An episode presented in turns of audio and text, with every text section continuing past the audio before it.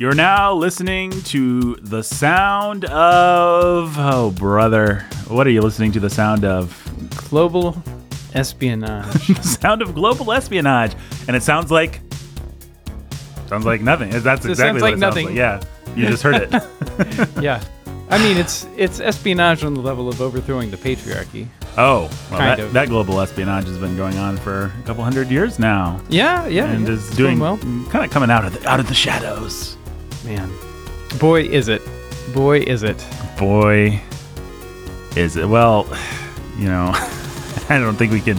I don't know. Our brains are fried, folks. If it seems like this banter isn't up to our usual standards, it's because I think you'll we'll be forgiven. I hope. We might be. We might not be. We did just watch a powerful patriarch with a network of global operatives get taken down, and uh, it kind of takes the it ta- kind of takes your inner patriarch down a few pegs. That's yeah, yeah, I yeah. feel. When when Your inner your inner woman abusing thug. Yeah, we've all got it. If we could all control thousands of women to create a shadow government, Boy, howdy. we'd do it. We'd do it, obviously. That's what we men do. Unless we're buffoons that suck at life. Those are kind of the two types of. I guess there's three types of men. There's buffoons Huh. that suck at life. There's monstrous patriarchs that want to destroy life. And there's faceless thugs. Well, don't forget about uh, all the versions of those guys that pretend to be. Actually, I think it's the buffoons. Mhm. They they like to pretend to be competent fathers, but we all know they're just buffoons. Oh man, I guess we should let people in on the conversation. We're talking today about Black Widow, the latest piece of schlock from Marvel Studios. Oh, no kidding. Uh boy. Okay. Well, Ben, what expectations did you have for for this film going into it? that it would be a dull piece of schlock. Mm-hmm. I feel like it lived up to those expectations. The trailers weren't very interesting. It and and also the movie in its marketing and and, and it's everything. It felt like an afterthought. It felt, yeah, I know, and uh, we're, this is not an original thought with us, but it's very No. true. This this this movie felt very perfunctory. Like, ah, you know, we can we can do a sort of a victory lap and collect a few hundred million dollars or whatever. Like, that's not even money now. Well, whatever is money, we can collect some money, whatever constitutes money these days, and uh, get a little feminist cred by doing our second. I guess this is their second. I've, I've been thinking this is their first full length female action schlock fest, but they did do Captain Marvel, Right. which right. which I will say, this movie quite a bit better than Captain Marvel. wow. Did you see Captain Marvel? Never did. Oh man, you're missing out. I know. You're missing out. Maybe Well, I'll see it sometime. Scarlett Johansson's a much more appealing performer than Brie Larson. So this movie's got that. No kidding. Well, I suppose at any time a major picture studio can make a few hundred million dollars on the the back of its female co female star and her her brand that they ought to do that. Well, you're making an analogy, like as if Scarlett Johansson and Florence Pugh and all them are actually kind of like subservient, brainwashed Black Widow type okay. individuals. That's not fair. well, well um, I, I am actually going to argue that even more stringently a little bit later in the podcast. Oh. I, I think it's entirely fair. And I think uh, Scarlett Johansson is a perfect case study. And I think it really affects her performance in this film, actually. But we'll talk about that. So there's a little little teaser. I dare say that's better than any of the teasers for Black, Black Widow. Widow. It is. But I remember, so my expectations for this movie were, oh, Scarlett Johansson's flying through the air, and there's like CGI debris. They like they put her in a green screen harness. That's basically what those trailers told me, That's right. which told me not to be interested. I- I'm not a CGI hater. I like CGI when it's used well, but boy, am I tired of the Marvel Factory flying through air CGI debris scene, of which we've seen. Let's count them. Can we count them? I don't know if we can. So did the first Avenger? It didn't really have that. The like Not the original, quite. not Captain America, the first That's Avenger, right. but That's right. but the first Avengers movie. No, no, no. I meant Captain America. Oh, the you first Avenger. okay? So we're going chronologically. we're, we're going all the way back.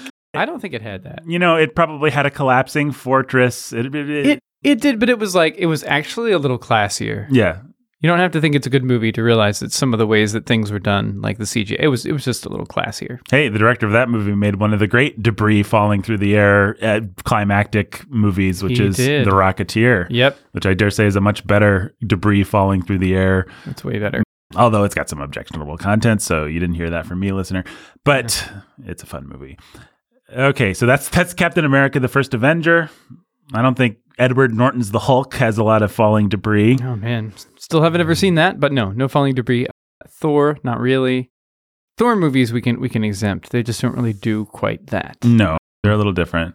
But Winter Soldier, Winter Soldier's one of the one of the classic one of the the templates Oh, for debris falling CGI debris falling through the air while people fight on airships. oh my goodness. Like how many fights on airships do we need to see, Marvel? I don't know, a lot Oh, apparently. well, yeah, a lot. Well, Avengers also, Avengers has some although that one was fun, but still, Yeah, I'm not saying that they're all bad. I'm just saying how many there's a lot of them. how many airship Okay. fights have we seen? So Avengers for sure. Winter Soldier, Winter Soldier for sure. Um, this. this, there's got to be something else. Oh, there's more. There's more. Let's see. Not Civil War. Not Civil War, not so much. Surely somewhere in the Infinity duology. Oh there's, yeah, yeah, yeah. You have that.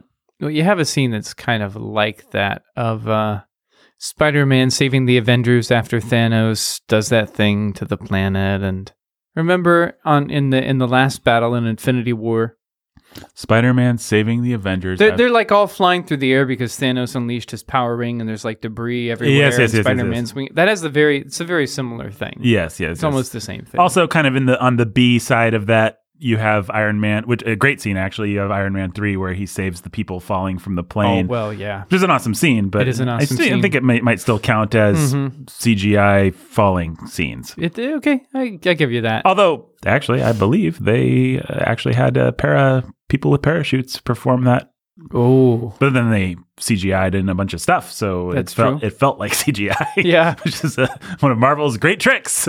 That's pretty great. What else? What else has there been? I think Captain Marvel has some some stuff like that. I believe it. I don't know. They like. I, I want to say maybe one of the Guardians movies. Those movies certainly have, and those Mhm. movies are very artful in the action department. Yeah, but but, they definitely have some stuff like that. they definitely have the CGI the end of debris. Guardians 2, maybe. In the of Guardians 2, the planet, the ego planet is being Mhm. destroyed. And end of Guardians 1, like Glenn, Glenn Close's urban utopia planet is Yeah, yeah, that's being true. destroyed. That's. There's a lot of debris falling Um, through the air. Into the Spider Verse, it's like a whole flying debris scene against Kingpin. Yeah. Again, very artful and stuff, but yeah, yeah. acceptable. Spider Man, uh, the latest Tom Holland one, has kind of a debris scene. Oh, yeah, yeah, yeah. It's That's good, right, it's fine, right. but you know, Jake Gyllenhaal comes after him, and Spider Man has to navigate his way through a thick sea of debris or And robots or drones That's right. or, That's right. Or something. Yeah. Ah, Oh, we, true. we didn't even name them one of the main one. Uh-oh. Sokovia, or is it Sokovia? No, it's not Sokovia. Oh, that's Uh, Age of Ultron. Ultron. Ultron. He Oh, goodness. literally lifts a giant piece of the earth, and then that is like the ultimate. We didn't even think of the Ultron meant. You're welcome, listener. All right. Good. Falling Giant debris falling scene. debris That that movie, like the whole climactic scene, is about can we stop this giant piece of Falling debris? Oh. and, and there's a lot of anyway they really like that so all of that to say i saw the trailer for this and i'm like oh they they have scarlett johansson who as far as i'm aware has no superpowers in this universe maybe she's been got a serum or two you know a, a little bit I don't so. sub captain No, she's just a well-trained soldier lady That's right. and but yet she like iron man like cap like hulk can navigate a giant field of Falling debris. falling debris yeah. Pretty cool, too. and, and I'm not a stickler for that kind of thing if it's done well. Again, I mean, I, I like Peter Jackson movies for crying out loud. I like I like the barrel scene in that schlocky Hobbit movie. I like that kind of stuff. You know, just the, the the bigger bigger can be better, but bigger is only better when it's done by somebody who, even as, as bad of a visionary as Peter Jackson, can sometimes pull off some entertaining bigger is better type stuff Oh, of course he can. but you know, I mean, at least he had. You can call it bad taste, which is a pun because I think Peter Jackson made a movie called Bad Taste early in his career. But you know, he's going to have, hey, if Legolas can surf on a shield, if he can take down a whole Oliphant, which, isn't, which isn't a good decision. but, there's definitely there's something. There's a it. mind at work there. there is a mind at work there. Oh man. Uh, but so one thing to say about these movies, this sort of factory mentality, and James Gunn just talked about this actually. They asked him what the difference was between doing a Guardians movie and doing this DC property that he's doing, Suicide Squad. And he said the difference is Kevin Feige was always in the editing room, and he said DC just let me do what I want, but Marvel is a much more of an assembly line. And I think you can really see that in the similarity of the action scenes, especially like they'll get somebody like Gunn or even, I dare say, the Russo brothers, or, hmm. you know, they'll get people who have a little bit of vision and, and no pun intended again, yeah. and they'll let them kind of bring that to the party. But the other thing that they do is hire someone who has no eye or affinity for action. So let's say a Kenneth Branagh or mm-hmm. a this lady that directed Avengers. You know, they they hire indie directors basically. they wave their magic wand over it. yeah, exactly. Oh. And and then I don't know how much these people even really have to do with the action scenes. Like the the final giant Scarlett Johansson flies through the air action scene in this thing is so generic. It just do people know what previs is? Is that a, a term that we can just no, I think you should explain it. So pre-visualization is something that's done on all your major CGI tentpole movies, computer generated image. If you're really a noob, uh, and what they'll do is they'll just generate a CGI environment, and then they'll cut together the scene just using blocky bad CGI. Hmm. And, so you'll have a bunch of CGI guys think, oh, what do we want to have? What's the big climax? And they'll get together and they'll storyboard it. It's kind of like a moving computer generated storyboard. And because you're going to be spending millions of dollars on these CGI effects, you need to plan them ahead of time. And so you can't just have, you know, some visionary indie director go in and be like, well, I think I'll put my camera there. No, you got to plan it for years and years, which you can still, you know, somebody who's good, who's, who's like just a master special effects person, like a, a hmm. director hmm. that's just good at it these days. James Gunn is one. James Gunn is one. Bryan Singer's pretty good at Bryan it. Bryan Singer, pretty gross dude, but yes, true. Mm-hmm. Guy Ritchie. Guy Ritchie. Yeah, the people like that can still bring personality to it, but it's much harder to bring personality to a big CGI scene because you have to do it over the course of we're going to plan this like 2 years before the special effects guys finish it. And so what a lot of times you'll see like in this movie is there's just this big long generic personality personalityless scene of of CGI schlock an exploding fortress, explosion here, explosion there. CGI Scarlett Johansson here. Like literally, probably the director had a couple days with the actresses in front of a green screen and they just went ah ooh ah and you know did some reaction shots and then you and then you plug them in and that's that's all the director and that's all the actors brought any personality to bear and with a kind of a factory line like Marvel you will actually have Feige and his brain trust supervising the creation of these scenes before a director even comes in. So you really have to be a James Gunn to say, I'm going to exert my will and my personality to make this have some personality. Which is why Ben, you want to tell him what you said about the Russo brothers before we started this uh, podcast. Oh, oh, the Russo. I, I, said that this movie makes you appreciate the Russo brothers. And then I laughed, I sneered and laughed derisively and said, That tells you everything you need to know. Because the Russo brothers are on the generic side of competence, let's just say. Well, their whole style is. It's a little bit more uh, what they call in film is school a verite. It's a little bit more documentary, but that's such a that's such a they're not really. The Bourne films are more like a documentary style. The first three, right? But the Russo brothers kind of they they want to evoke a little bit of that, like especially in um, Winter Soldier, and then weirdly in the opening of Civil War. Civil War, but then they kind of just abandon it because right because they're hacks that don't care, in my humble opinion. But true. And I will admit that the action scenes in Civil or no in um, Winter Soldier were pretty fun and felt yep. felt fresh at the time. Yep. But so yeah, all of that to say, my expectations for this movie were that that it was going to be completely generic and probably it was going to hate me. And I think both of those expectations were fulfilled somewhat. It was maybe a little bit more interesting than I was expecting, which we'll talk about. yeah. Yeah, maybe. I don't know. I mean, this is this is a weird time in Marvel right history right now. They finished up their big phase. They got into Hmm. the TV game and They're setting up this and that big thing in the TV game. right. And I'm not sure what if Jake Jake's good at Jake Jake comes from the world of speculating about sports, which I think is pretty helpful sometimes in speculating about the business side of movies. I I I'm not sure exactly what purpose this movie serves. I mean, there's a little credit cookie cookie cookie that sets up something at the end, but well, okay, I can think of a couple things. It sets up Florence Pugh to be the Mm-hmm. new sort of Scarlett Johansson Soldier lady. soldier lady, Mm-hmm. which is fine.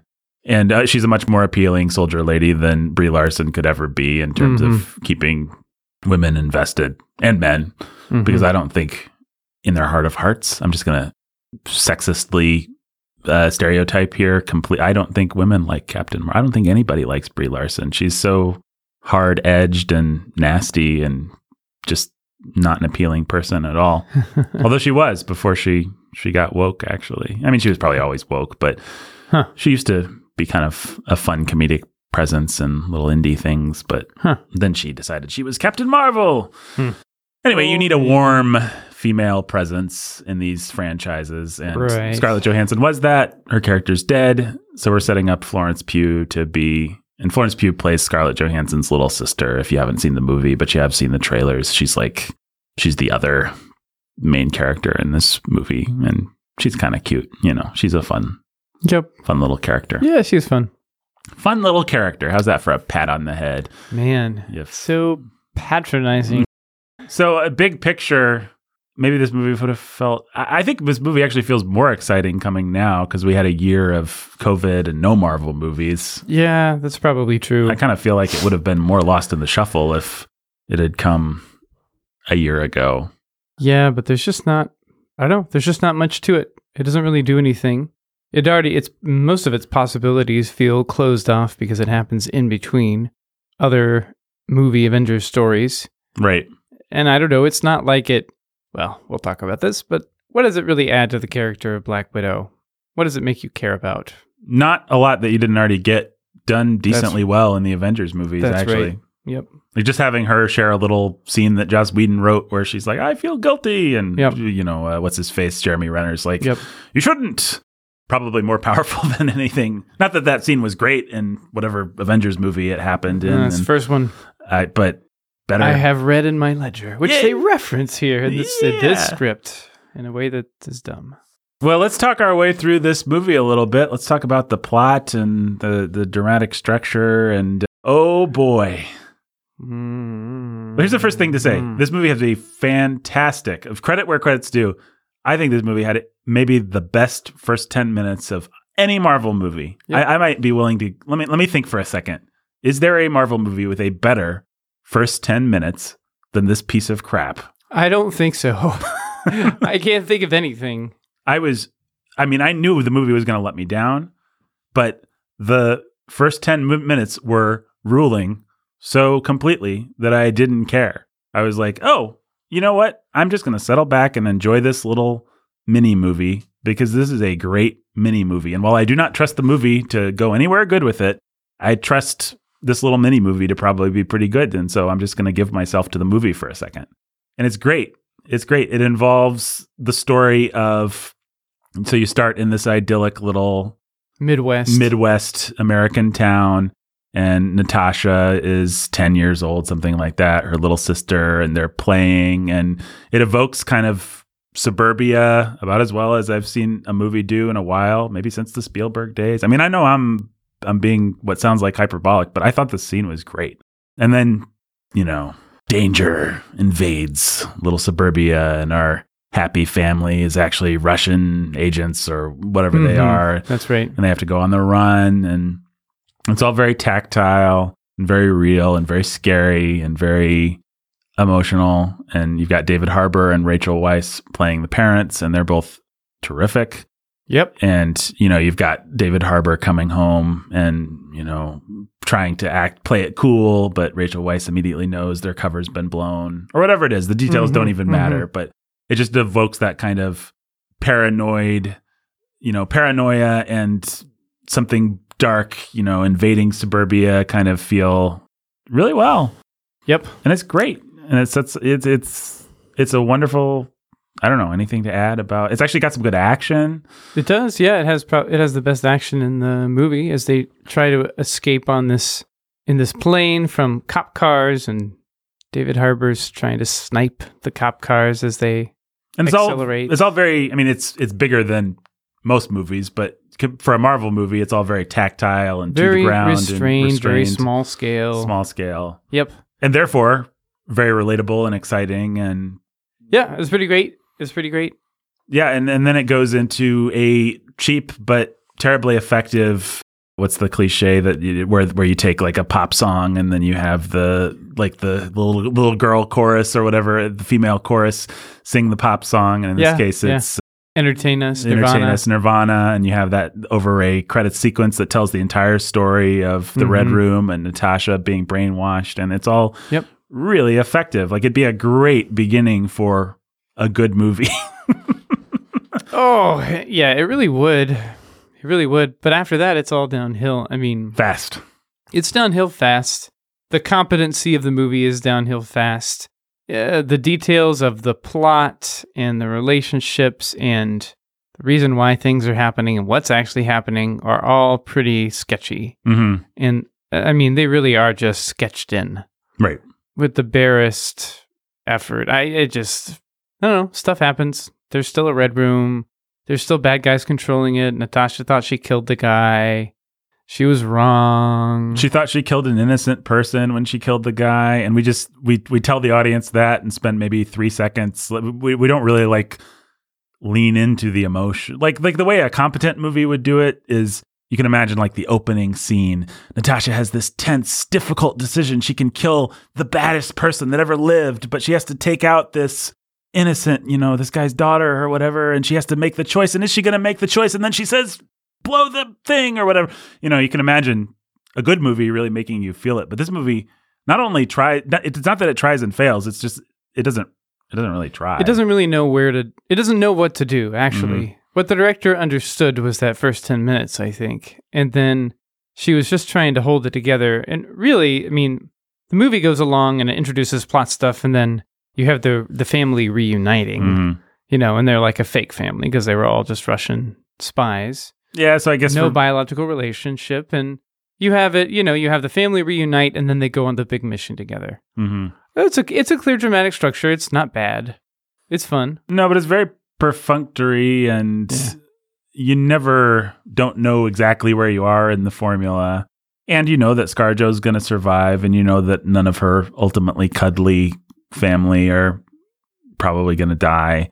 And yeah, there's just not there's just not not a lot of there, and not a lot of personality. It really like it feels like the director put all of her personality into that opening scene, which is very you know a lot of slow motion and just like intentionally framed shots and stuff. And then it was different. Like you go through that wonderful credit sequence, and then suddenly you're in shaky cam, close ups. It's like the editing style is actually suddenly, ah, we're just grabbing coverage. We're just uh, making sure we have enough footage to tell the generic story. I, I, would give the director some more credit from time to time. I would say that she she she absorbed some things about how to film stuff, and she watched the Bourne movies, Mm-hmm. and she was trying to craft scenes and at various times she kind of succeeds but she's not she doesn't ultimately succeed she's not as good as paul greengrass or Right. what's his name who directed the first one and doug liman and then and of course like we already talked about the whole movie succumbs visually Mm-hmm. to this previs Just cgi fest generic. but yeah. not just in the final scene on multiple occasions basically about halfway through. Once you have any action scene, maybe even that's being generous, but it is being generous at least two thirds of this movie, anytime you go to an action scene, it's just like, did anyone actually care besides the CGI guys that storyboarded this like months ago? Eh, There's there's Scarlett Johansson doesn't actually get to show off that much. Like I assume she trained and maybe she didn't. Maybe she's just getting a little long in the tooth for it and she she would rather there be like generic car scenes and stuff and explosion scenes where she doesn't have to do kung fu. But we didn't get anything on the level of that stupid not that it's a great scene, but that stupid sexy scene in uh, Iron Man 2 or, or the famous she breaks the chair scene, her introduction in Avengers. You don't really get the kung fu Scarlett Johansson No. trained for this equivalent. There's there's not that's not helped by CGI and it's not helped by the fast editing. I'm going to mimic Jason Bourne editing style, Mhm. which which makes it harder to show off that kind of thing. Right. You have to know exactly what you're doing if you're going to use that style to Yes. show something off. Me and Or Ben show any talked and about this a million times in both off Ah, mic and yeah, on mic. yeah, yeah. Well, I just want to say though, I'll give credit to where credit is due. The Bourne movies are really good at putting you in the mindset of I can't tell what's going on and this is crazy and it's but you can always actually tell what's going on because it's That's right. done really well and the, There's the shots are and the shots are chosen really precisely and the thing that I always say about the Bourne movies is they influenced a generation of morons to cut just ah throw the footage in a blender and uh, tell the sound effects guys to do some sounds. That'll be good. And the worst offender is Christopher Nolan, and the worst movie is Batman Begins, which has horrible, boring, and disappointing oh, action scenes. oh, man, But does it ever? anyway, and but then like a whole slew of B Jason Statham movies and stuff that just Even J.J. Abrams making garbage, uh, making some garbage scenes in Mission Impossible and Star Trek. He also threw footage in a blender sometimes yeah, until he stopped more or less doing that. yeah, he was at least He's just a com- he's just a mimic. I mean, yeah, he became semi he he's a high budget mimic. he competently aped the fact that Star Wars is higher quality once he had to do a couple Star Wars movies. Well, I mean, uh, I don't know. Otherwise, it really does. This movie just feels stitched together. Together, mhm.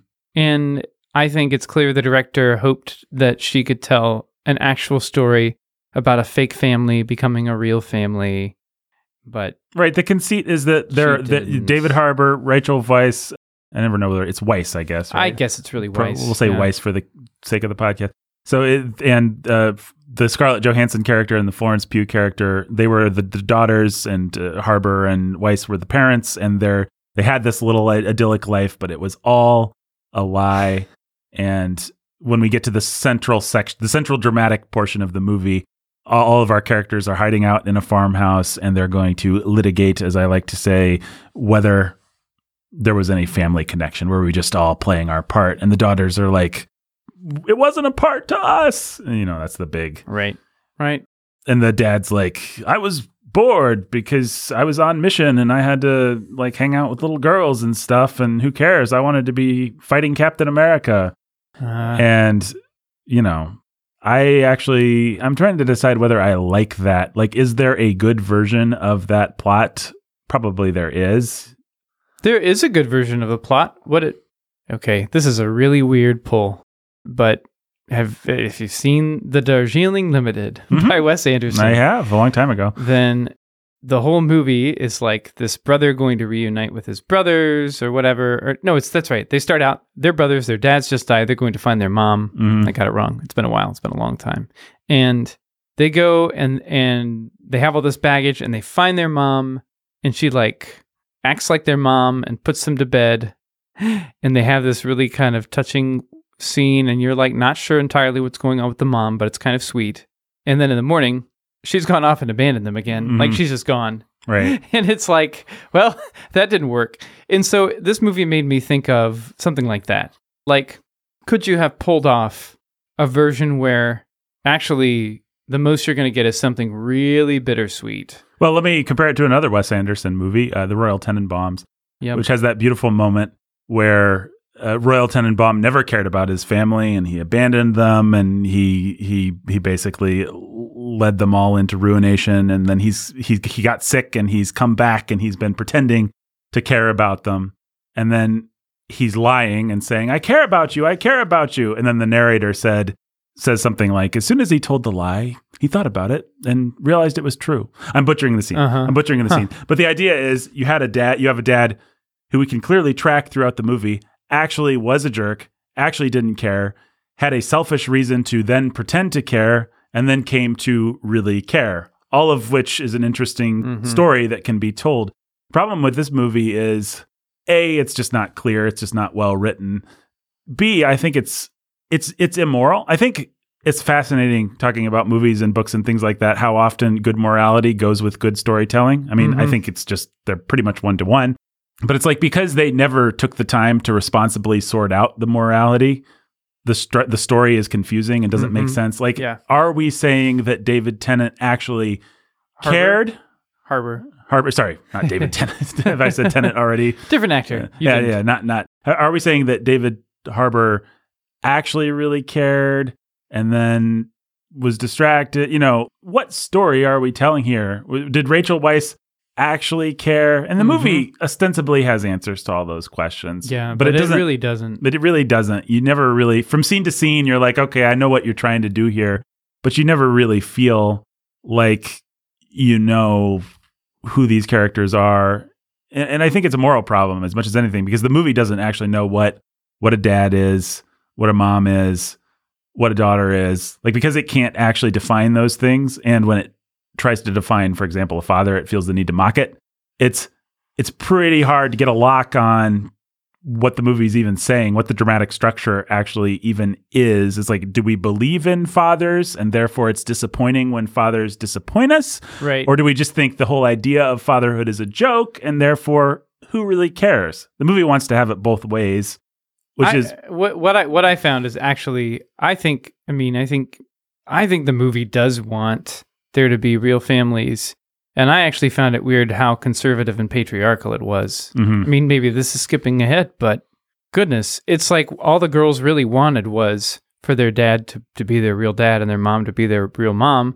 And they wanted to be able to be normal little girls and grow up and be moms. right. That's actually, I mean, I feel like that's actually a stronger message of the movie than Smash the Evil Patriarchy. well, imagine though, and if, that's weird. Well, it's it's because Marvel wants to make money, which means they need some semblance of a storyline that people can invest in. And the way to make people invest in a story is have universal themes, not themes that are on the margins of human experience, but themes that are central to human experience. I mean, that's uh, I'll never forget reading an article by James Cameron or Kenneth Turan's famously the critic Los Angeles Times critic did not like Titanic because it told a generic love story about and James Cameron said, "Dude, I had a 200 million dollar ship sinking movie and you wanted me to tell a story on the margins of human experience? No, I want to tell a story that everybody can relate to. Young Mhm. love."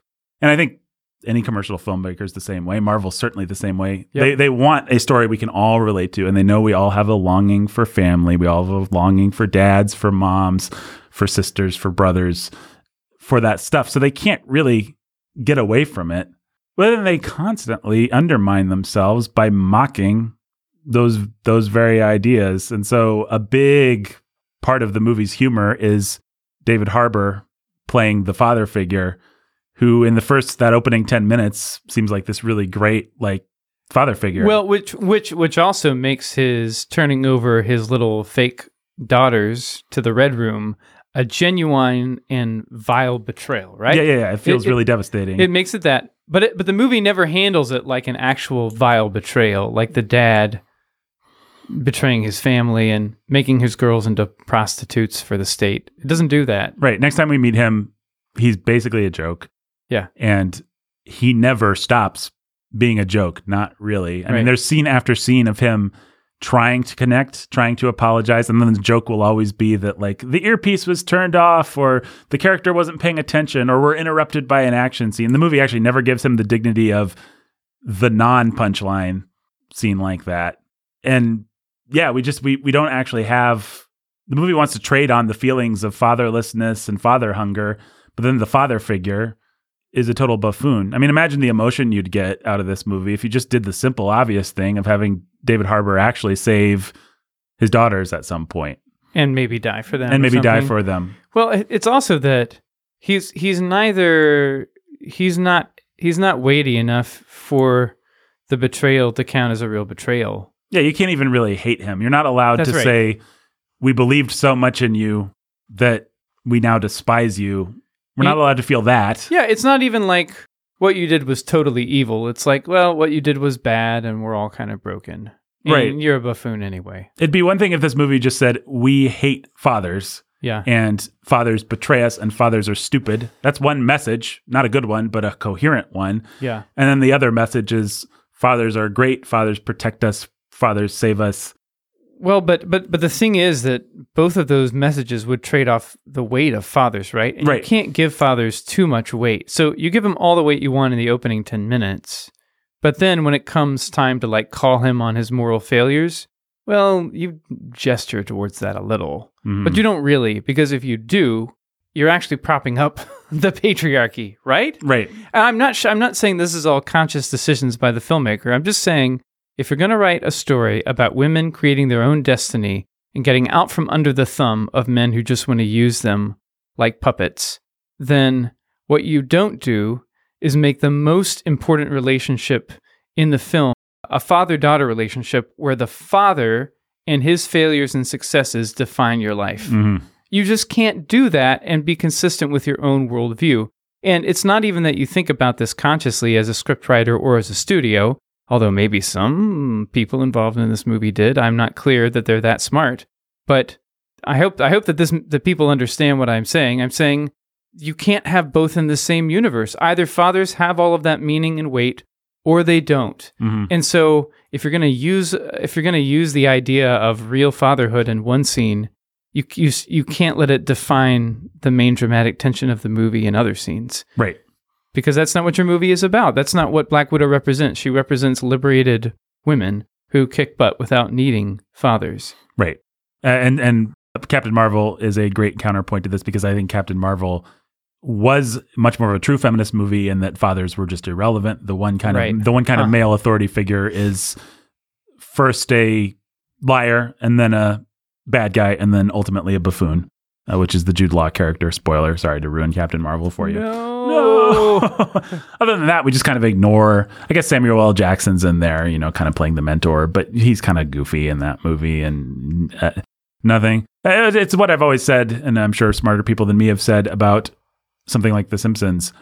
Um, the Simpsons for 30 years has propped it up, propped up the notion that fatherhood actually is a thing that is full of weight and dignity. Because why else would it be funny to see Homer Simpson fail at it week after week, year after year? Uh-huh. If we as a culture actually believed fathers were just nothing, then You don't need Homer. you don't need Homer. There's nothing to joke about. There's nothing to joke about. Fathers are That's just nothing. Who cares? But every time Homer falls on his face or gets hit in the crotch, we laugh. I mean, I'm being hyperbolic here, but you know what I mean. We laugh because oh, hey, that's that's not supposed to happen to fathers. Yeah. Fathers are actually weighty and dignified. yeah.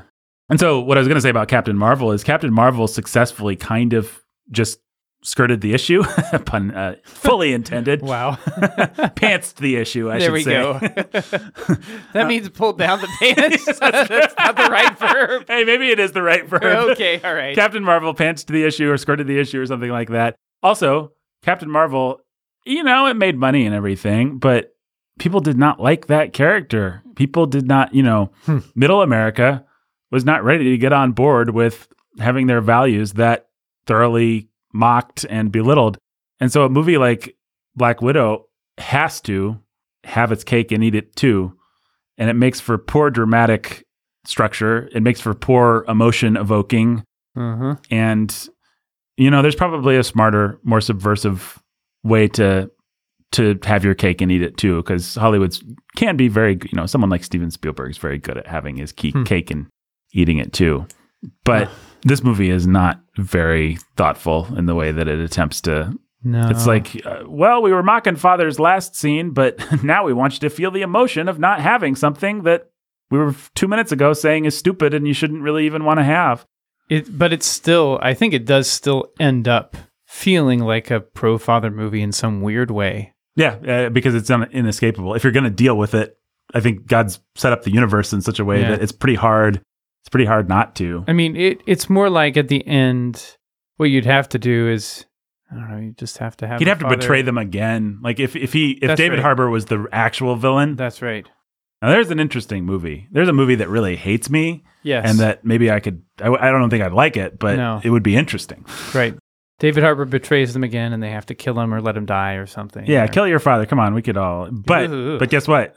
that would feel really hateful. It's it's fascinating. This movie they don't even so so the bad guy this boring generic bad guy he's had he it's like it's like a james bond plot or or, or like Right. not even a james bond but one of the ripoffs if people know like matt helm or something like that it's it, it this guy is controlling women and he, he all but has microchips in their head so that they they're Uh-huh, like programmed uh-huh. to do his bidding Right. and any feminist movie worth its salt is going to give you the the controls fail, the women gain sentience, and then they beat the crap out of him. They kill the crap out of him. But instead, he dies in an explosion.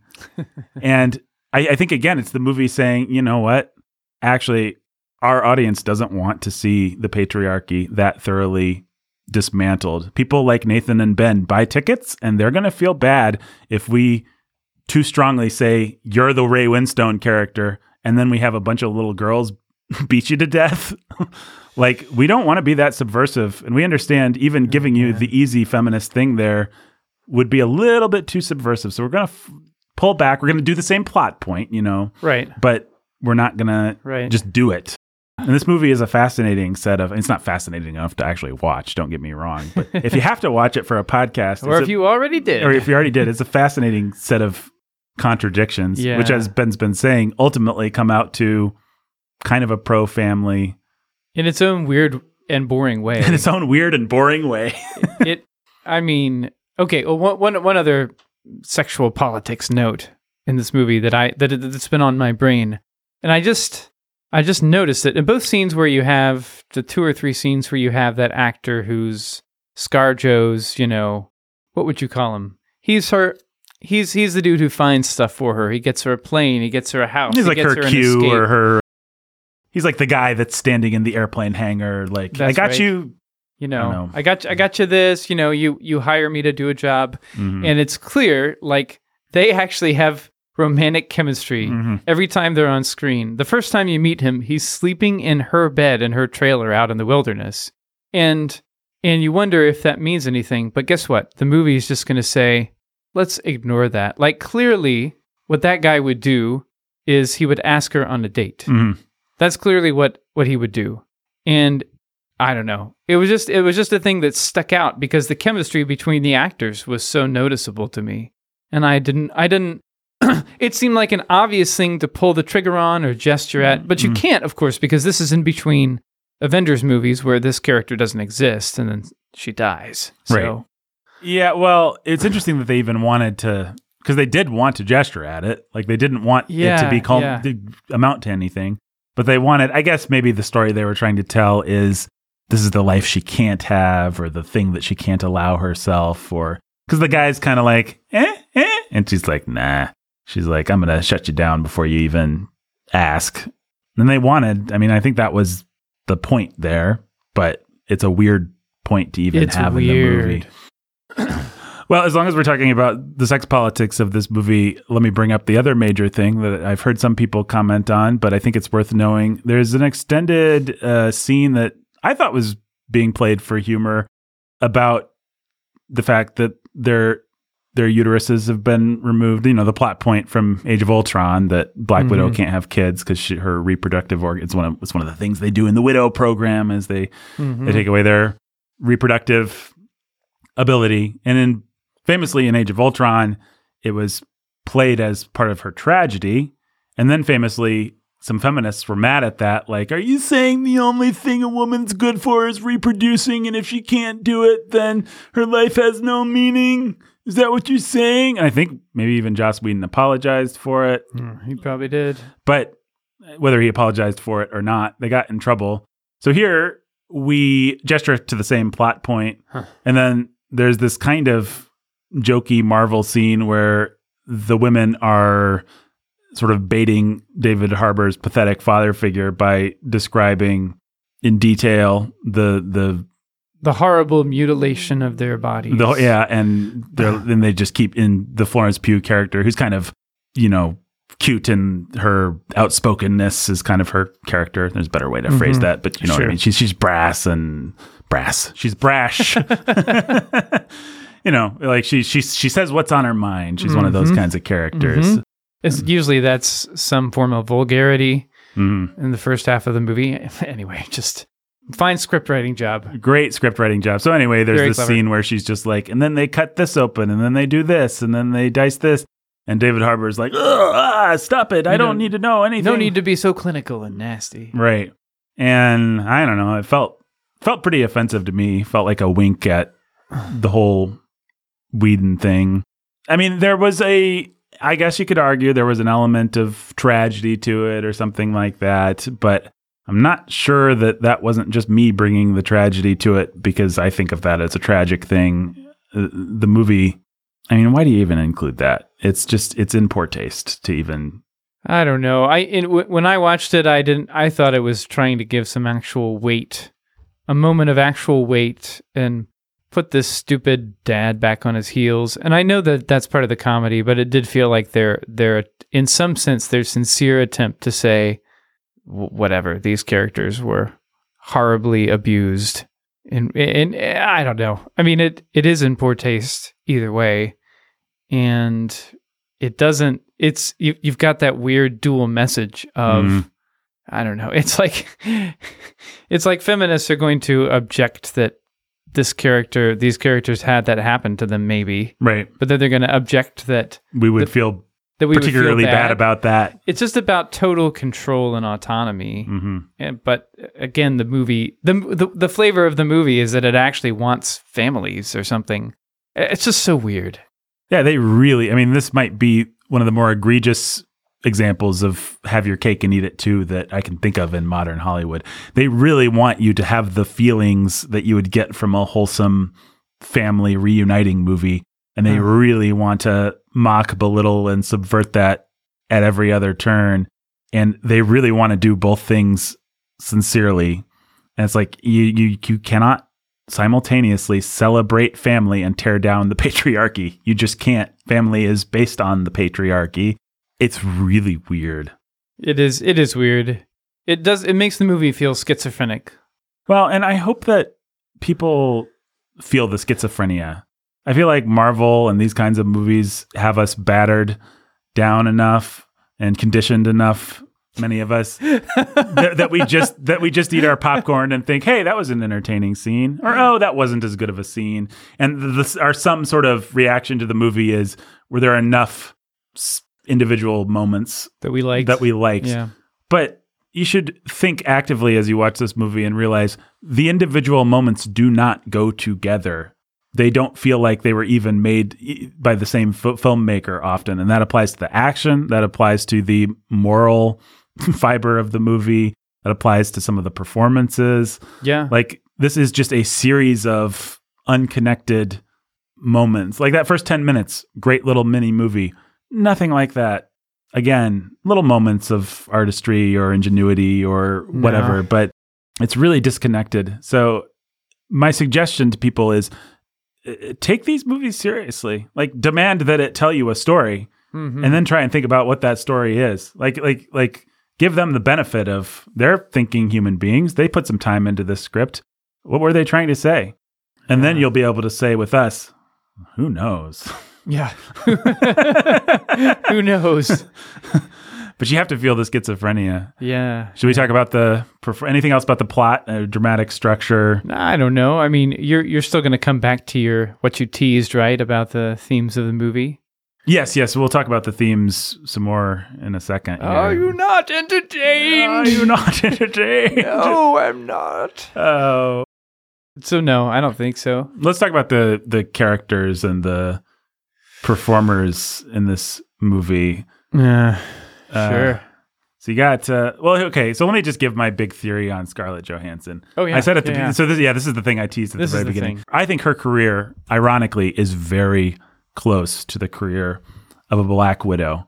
In this, she has been selected, bred, trained, and used for her sexuality primarily for the last 20 years of her life or however long she's been acting. Sh- And I think it's actually evident in her performance in this movie. So I think, let me see if I, there's a clear way to explain this. I remember Woody Allen did a movie called Match Point maybe 10, 15 years Mhm. ago, maybe even 20 years ago now, in which Scarlett Johansson played the seductress. And she's very sexually provocative in that movie. And I remember reading a review of that movie where the reviewer I thought had a very good point. He just said, This is a woman who is not particularly sophisticated, like Scarlett Johansson as a woman and as an actress, as a performer. She's not particularly sophisticated in any of the facets of what she brings to the role, but she's very sophisticated in her seduction. This is a woman who has a highly developed sense of her own sexuality Huh. and not a highly developed sense of her emotional center, of her spiritual, you know, of all the different facets of self that you could develop. This is a woman who has a highly developed sense of sexual self and not much else. And the critic said this is why f- male filmmakers, old pervs like Woody Allen, love to work with her because she's young and she's innocent in so many different ways, but not in this one way. And mm. that's, you know, that's Marilyn Monroe. It's kind of kind of what you look for in an actress a lot of times. Huh. And you can see that in the first movie, Avengers movie that she appeared in, Iron Man 2, where she really is just the eye candy. I mean, there's not a lot to that character. I think you can see it in the semi lesbian way that Sofia Coppola shoots her in Lost in Translation, which uh, starts with a shot of her butt, as I recall. Clothed, but still, we linger there for a long time, and it's just she's sexualized. And I think Scarlett Johansson has been trained like a Black Widow over the years to respond in a very warm, sexual way. And I don't even mean that in a dirty way. I just mean like she's flirty. She's very flirty. Mm-hmm. And it's part of her charm in, for example, the Avengers movies that she can be talking to Robert Downey Jr. or Chris Evans or Mark Ruffalo or whoever. And she can be so warm and alive and responsive in a way, you know, when I say uh, sexual, I don't mean, again, I don't mean vulgar necessarily or like she's got body parts hanging out or anything. I just mean I wouldn't want to be stuck in a room with this woman alone. I wouldn't want her to be my secretary. I wouldn't want her to, because she's very alive and responsive to me as a man in a way that's Not appropriate. not appropriate. A woman should have the self respect and the awareness and the other facets of herself developed enough that she does not give of herself in that way to any man but her husband ultimately. But Scarlett Johansson gives it to everybody. And what's fascinating about this movie is Hmm. she's a black widow without a target. She's a flirter without someone finally to flirt with.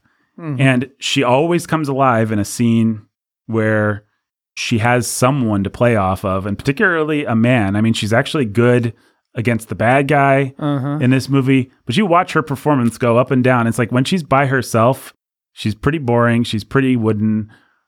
But if she has When she's when she's with her sister, she seems almost like the side character. Yeah, exactly. She she actually Scarlett Johansson is like she's great at responding. I mean, it's actually a very feminine quality and it's a good feminine quality and a lot of great actresses have this. I think unfortunately for her it was developed sexually primarily to Hmm. start with.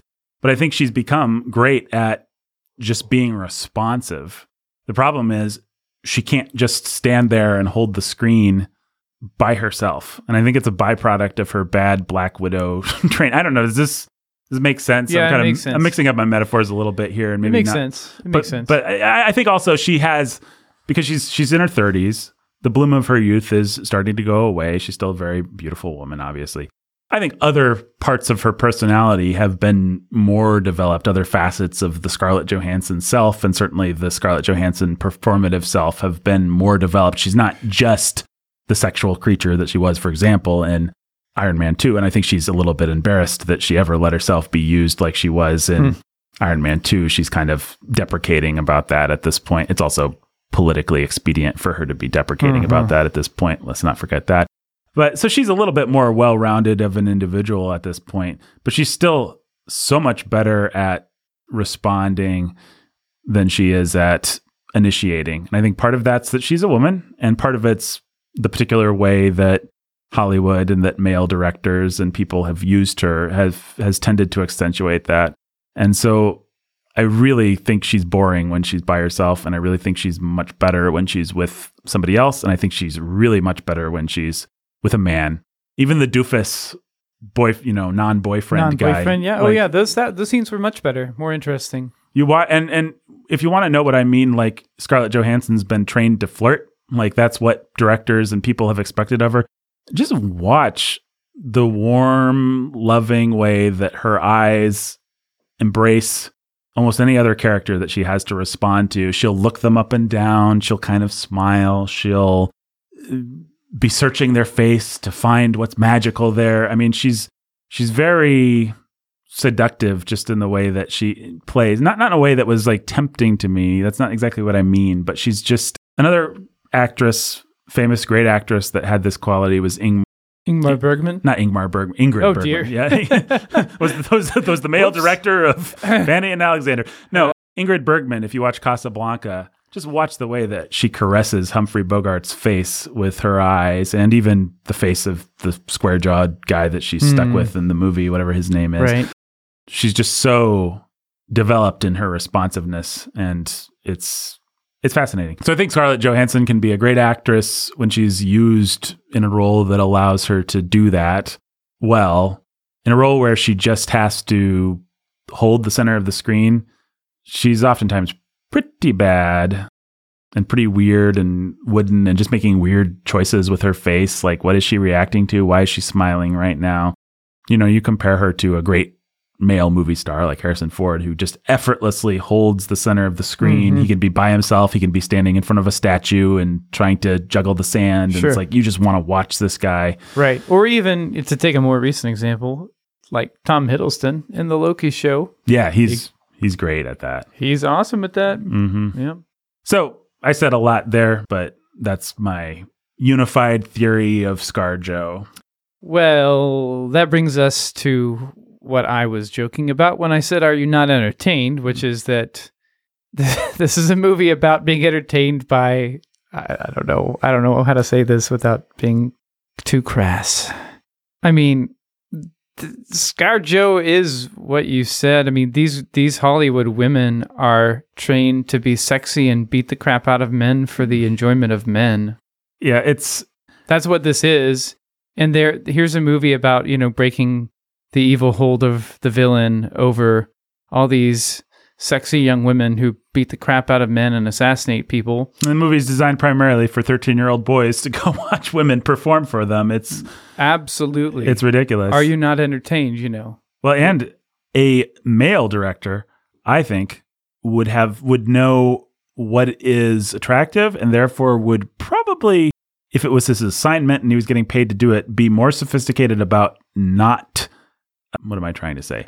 Uh, the, the some of the shots that are chosen in this movie without getting crass, I'm like uh, a man would have avoided that because he would have known that lingering too long on that body part is going to be distracting to at least 50% of the, the audience. But this woman director, I guess, is just thinking it's another scene in the movie.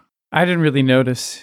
I, I mean, it, partly I was trying not to notice. yeah, well, I. I, I, I, maybe I, blocked it out. I, think it's good that you didn't notice, and you know, but but there it is. there it is. Uh, Like a, a Russo, actually, I think to take an example would would avoid certain things. But but anyway, that's Well, enough said there. Probably It makes you wonder how many how many more times. I mean, well, how many more times are we going to watch women break the patriarchy for the sake of the entertainment of young males?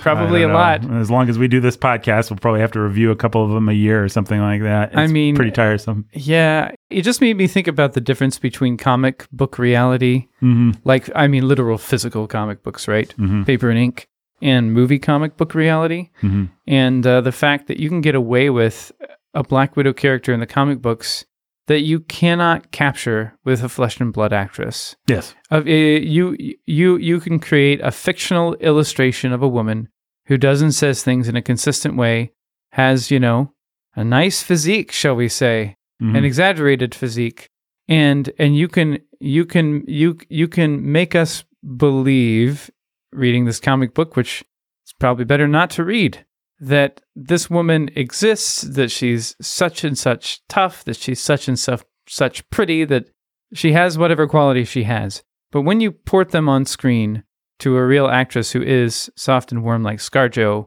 hmm and when and when and then when you then then when you think about the reality of what's happening and who the audience is for this movie and for other women who beat up men on the screen, you realize that it's a total fake. Mhm. That Black Widow comic book character is a total fake. Yeah. Could could could never exist. No women exist like that. No women exist who simply love to dominate men and yet are somewhat wholesome in some way. Yeah. There there there is the utterly perverted dark version of that, but it doesn't look like, you know, There it, might his- it doesn't look like ScarJo being Black Widow. there might be a woman who had her version of the real Red Room and traded her femininity That's for right. to, for you know killer instincts. But That's right. It's it's always a trade. It's a trade. And, and what this movie It's wants to tell you is you can have both, which is just so stupid. Which is what the, the the comic books told us that for years, and I believed it as a kid. Yeah, I don't think I thought about it much. You know, it was interesting re re re re relitigating the Matrix on this podcast Yeah, because yeah, it was yeah. like, did I did I think much one way or another about Trinity the first time I saw that movie? I don't think so. Mm-mm. I just, but watching this movie now, I was just struck again, and I think it's one of the reasons why it's, the action scenes are bad. In fact, it's like you know, if you really look at what they're doing, if you really pay attention to individual shots, they're not running that fast.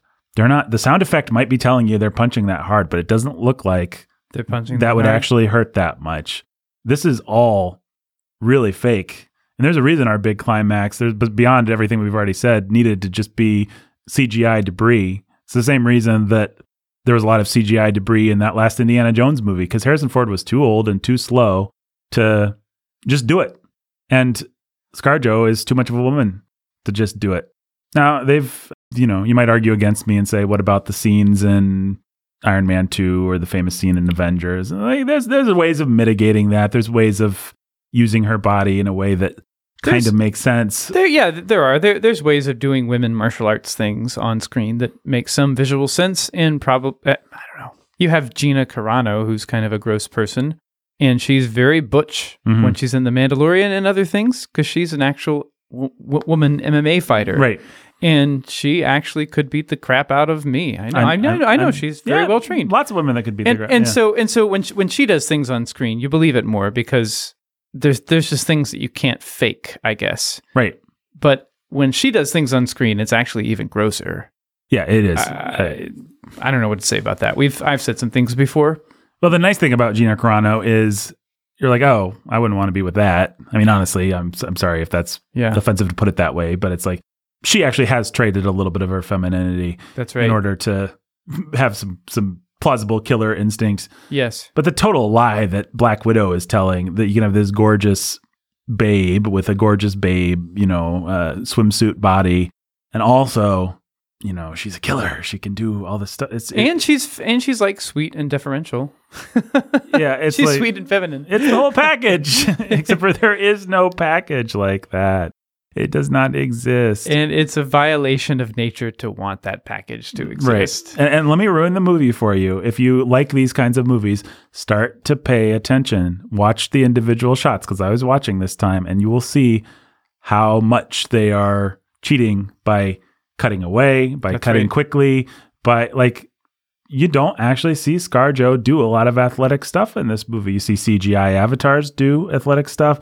You see the her begin to do something, Uh-huh. then but if you watch the scene I'm thinking of is uh, Florence Pugh and ScarJo are running along a rooftop at a certain Mhm. in a certain early action scene, and it's like they're running really slow, actually. Um, and I'm not trying to beat up on women here. I'm just saying like their bodies actually weren't made for action, and it's hard to in a space of a two hour, 14 minute movie. At some point, you're going to give it Right. away a little bit in the margins, at least, you know Oh man. no matter how much CGI. oh man.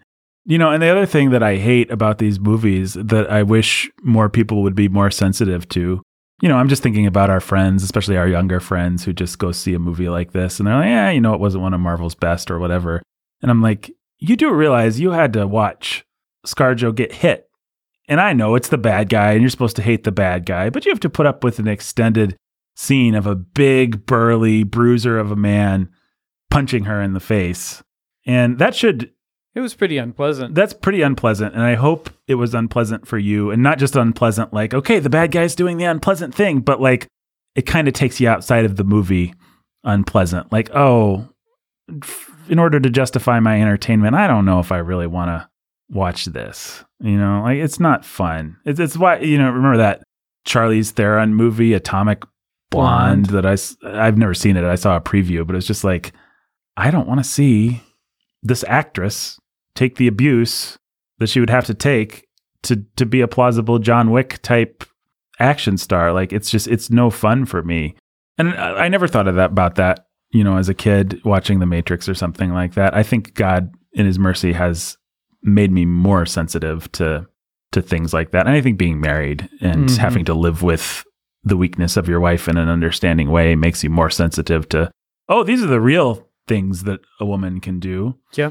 And, and also, by the way, these are the real things that are frightening about a woman, the real things that are potent about a woman, the real Mhm. things that are intimidating. Like, there's a lot that's really, really strong about a great woman. It just doesn't happen to involve beating up Russian thru- thugs. Yeah, it doesn't. It doesn't.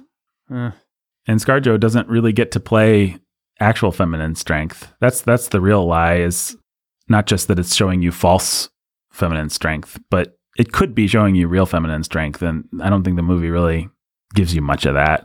Maybe in the sort of maternal warmth of uh, what's her face, Rachel Weisz. Three, Yeah. maybe three percent of it there. Three percent of it there. Yeah, you give it to Rachel Weisz. She knows how to do that stuff. Yeah, well, I remember falling in love with Rachel Weisz in the original Mummy. Not a great movie, but she she played just like a regular lady in that. Back as late as 1999, you could have a movie where the woman's like, "I want to go on the adventure," and then Brendan Fraser just like throws her over his shoulder and throws her in the room and locks the door because women can't go on adventures fighting mummies. wow. That is so sexist. Yeah, it's pretty sexist. Would you be better served to watch Stephen Sommers' The Mummy than Black Widow? Yes. Yep. I submit to you that you would. well, let's talk about. We, were- we said we were going to talk about the performances. So, uh, Yeah. Scarlett ScarJo is a character, and we talked about her at length. David Harbour, as I think we've already said, Yeah, yeah. he he's you know I love him. I like. I've only seen one season of that stupid show that everybody likes, but you know he's great. He he he plays a good. But the but the movie hired him just to subvert that. That's right. After those first ten minutes, it is just joke after joke after joke, where this guy thinks he's going to do the manly thing, and then, haha, he didn't. He's a moron. Even to the end, he doesn't really. I mean, he does kind of apologize, but whatever. Storytelling logic would dictate this guy is going to keep failing and failing and failing until the climax when he pulls it all together. But they don't give him that because they kind of hate men that much. Except Yeah. they don't. They're trying to split the difference, but we already talked about that. Uh, then you have Rachel Weisz. She's obviously a really good actress, Mhm. and you were saying she brought some some humor or something to. So, well, yeah, she because she is able to play. I mean, the the movie wants to be meta about itself, even Mhm. down to having Black Widow's younger sister, quote unquote sister, mock her her posing in the Mhm. Avengers movies and stuff, and Iron Man two, Right. and it and that that's not really that funny because the movie is gonna keep doing that the whole time. It's basically two hours of ScarJo posing, so calling it out for thirty seconds. Look, we're posing and it's silly. Ha ha. Okay, Yeah, you, f- you, were- you were posing when whatever. you signed on to the movie. whatever. Um, it- but but so the movie wants to play sideways to itself a little. It wants to be a commentary on the whole Black Widow franchise, Mm, right. Franchise, whatever. And, and it it fails. but Rachel Weisz is able to play. What would you say? Sideways to herself. She adds just you know that four percent of metatextual sort of. That's right, She's like- commenting a little bit on the performance. Yeah, as she like I it. know what I'm doing. I know what kind of movie this is. I know how silly this plot point sounds. And now I'm still a serious character and I'm in the role, but I also am alerting you that I know that I'm doing that. But I'm doing it in a way that is respectful to the intentions of the badly written role I'm playing. Well, and the the reason I think she can do that is I think there's two reasons. Number one, she's a really really good actress. Yeah. Number two, she's British, and I think the British have a great line in that. I didn't realize she was British. Yeah, she is. She she does an okay American slash Russian accent in this. Huh. But yeah, I mean, Sean Connery playing the first James Bond kind of created this. We're going to play the character, but also comment on the character a little bit. You know, Ian McKellen does it, I think, really well. Yep. Sir Patrick Stewart. So the- These guys Yeah, are all masters. Anyone who's ever done a good job playing a James Bond or a villain in a James Bond movie, these kind of classically trained. Anthony Hopkins does a good job of this kind of thing in certain roles. Like the British, the Brits, all you know, they have a, a culture of really dry humor, and I think your classically trained British actor. That's that's it's, it's in his it's in his talent stack. He knows how to play the material and wink at the material, Huh. and not ruin either thing. And, and I don't know. I, I wouldn't be. I couldn't bottle it. Couldn't sell it. Don't know how to quantify it exactly. But I just know, you know, Ian McKellen can kind of be like, I'm playing a wizard, and you really believe me as a wizard. But also, come on, I'm playing a wizard. And Rachel Weisz Yeah. does that Yep. kind of thing. I'm playing a spy master lady scientist person. Here's some really boring, stupid Marvel exposition, and I'm going to play it so straight and so sincere, and I'm going to believe it, and I'm going to make the audience care about it. But also, Wink at it. yeah, Yep, it's pretty awesome. without ever being caught winking. That's, the That's trick. right. There's nothing campy. It's not like David Harbour just being a buffoon in this movie. Yeah. Uh, no. It's, you know, Yep. it's just a, a nice, dry British quality. Uh, she does great. She does great. Then you have the other main character is Florence Pugh, Elena? indie Elena. indie darling, famous for a horror movie called Midsommar and some other things like that. And I thought she did really well. I thought she was a very likable character. I thought the script did not serve her well. Nah. But I would love to. I think what I said to you is it'd be nice to see her in something good. Like her own her own movie, Black Widow spin-off movie, Nathan? Is yeah, that what you mean? The black, the White Widow? the white widow. nice day for a white widow. um, yeah, no. Spoilers, it looks like she may be in the Hawkeye series. Yeah, that's the No, credit cookie. Spoilers. The Hawkeye series, what a joke. Gee, you think she's gonna murder Hawkeye and just be a bad guy? I think maybe they'll team up if she's in it. Awesome. You know what I'm really tired of, by the way? This is apropos of nothing, but I am. Marvel has actually had a good line in this kind of thing, but I'm really tired of the. We are obviously going to be allies, but we're going to have an action scene where we fight each other for a little while, just because that's what the audience wants to see. I mean, I understand when you've got Iron Man and Thor, you have to do that. The Oh, audience yeah. wants to see it. It doesn't matter. You know, you've Yeah. got it. You've got to have those characters be antagonistic for no. It doesn't matter if the script has a good reason. They just need to fight because that's what we paid our money for. Absolutely, and that was really fun. But when it's ScarJo and her sister, it's like let's just get to the part where they're working together. Like let's whatever. Who cares? Yeah, yeah. Is there any other performance? Oh, the bad guy is a complete zero in this movie. He's really uninteresting. He's really uninteresting. He's still He's vaguely sort of. It's the most overtly politically political thing about this movie, as you'd expect. He's he's he's a big, broad, kind of Harvey Weinstein looking gentleman, and he's controlling all these women, and he's really proud to be doing it. And he has a very silly giant red digital readout, which constantly has these silly like uploading and Oh yeah. as if your yeah. giant red digital readout of all the super spies would just have generic, you know, system commands on it. I don't know. Oh, that boy. that made me laugh. There's a lot of there's not not enough to recommend the movie, but there are some funny, campy, stupid things by the end, yeah. unintentional laughs by the end. There are all of them. Well, there's a lot of generic stuff like that. Yeah, the bad guys. Ray Winstone, wonderful he, British actor and really good at playing these kinds of heavies, but they just don't give him anything interesting to do. Nope. he might be one of the worst Marvel villains. Come to think of it, like he's just he, he just delivers exposition about I I found a way to use the most. What did he say? This was the most overtly political line. The world's most something. Oh uh, yeah, yeah. The, the uh, uh, uh, the world's most abundant natural resource. That's abundant, unnecessary, or something. Uh, Yeah. Abundant, unwanted resource. Girls. it. that was really silly. yeah, It just, I don't know. sewing it on with an iron thread there, movie. we went from Iron Man to Iron Thread. Not that it has anything to say about. I mean, if you want to take this as a commentary on like sex trafficking. sex, yeah, or- sex trafficking, yeah. that would be the only way. Fine, okay. So, what, Sex trafficking's bad. Thanks, movie. I, I just If we could just shoot a chemical at sex vic- traffic victims, then they would realize they shouldn't be prostitutes. I mean, that, that's that's the other thing is it's such a narrative shortcut to have do what this movie does, which is just have pure brainwashing. Like, not yeah. we brainwashed you from an early age and taught you bad things, And but you and you liked it. That's what the Bourne movies do, right Over and over again. which gives them you know they basically repeat that formula three or four times and it's potent each time because it's a good story but this movie is just uh we literally reprogrammed your brain with pheromones and stuff and there's a huge hilariously stupid plot point involving the fact that scarjo can't hurt the bad guy like she can't even punch him or pull a trigger because he exudes this pheromone and as long as she can smell the pheromone she's not able to hurt the bad guy right? and it is the dumbest. I mean, it's just like it's Austin Powers level silly. Like what?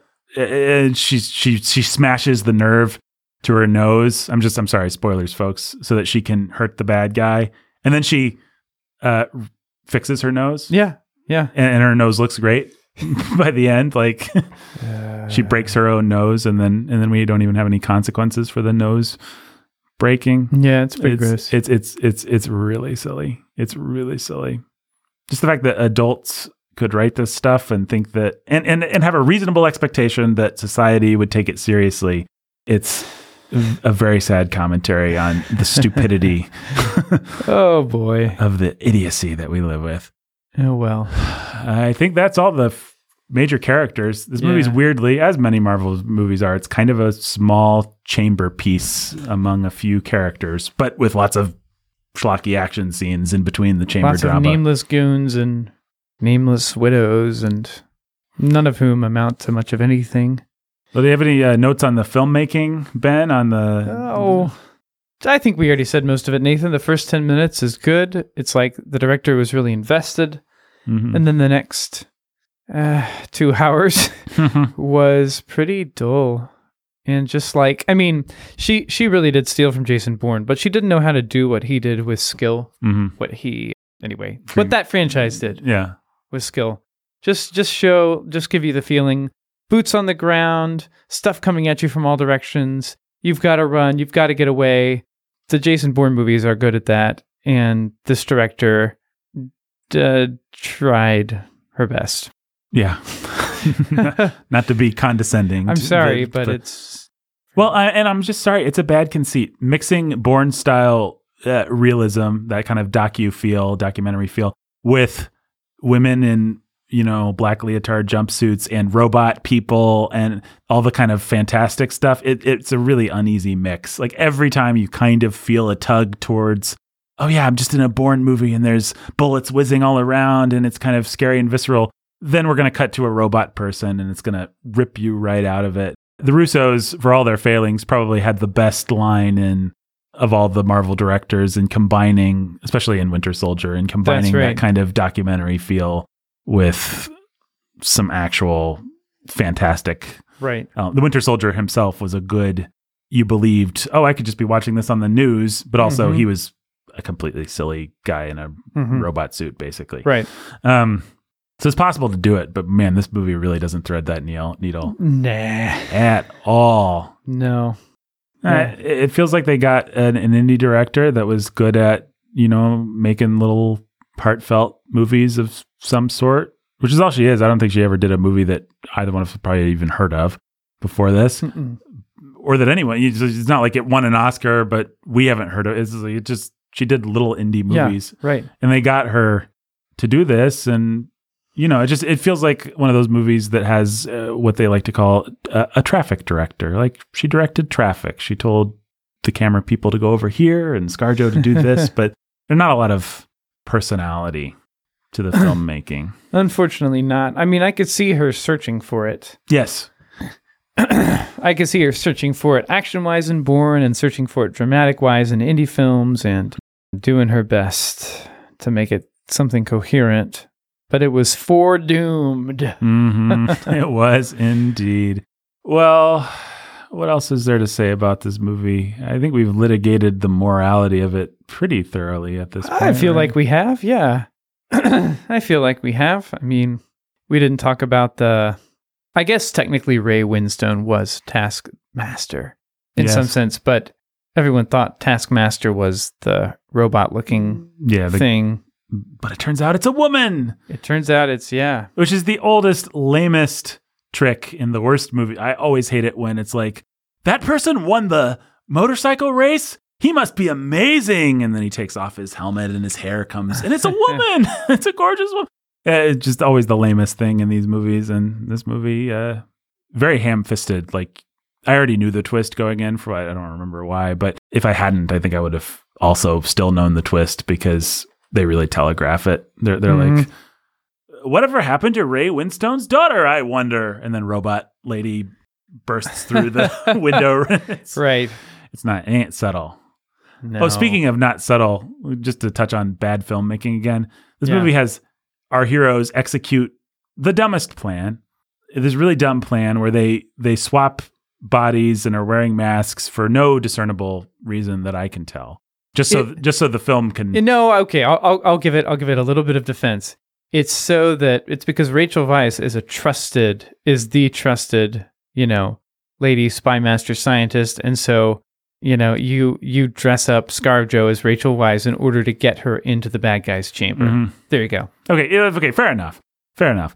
It's still dumb, but but still, this movie commits one of the cardinal sins, one of my pet peeves, movies that are made for idiots. And that's where you have a big revelation or it's and then after the audience has anytime a movie is behind the audience, it's really aggravating. And this movie has a couple scenes where okay, cool, they were wearing masks. Okay, we get it. Like enough said. They they we as an audience see what the plan was. It's it's taking place, and then this dumb movie for idiots flashes back to show the kindergartners in the audience. Like, all right, uh, what we're gonna do is we're gonna put masks on and switch places. Oh, you mean like like we just saw like we just out? saw you do.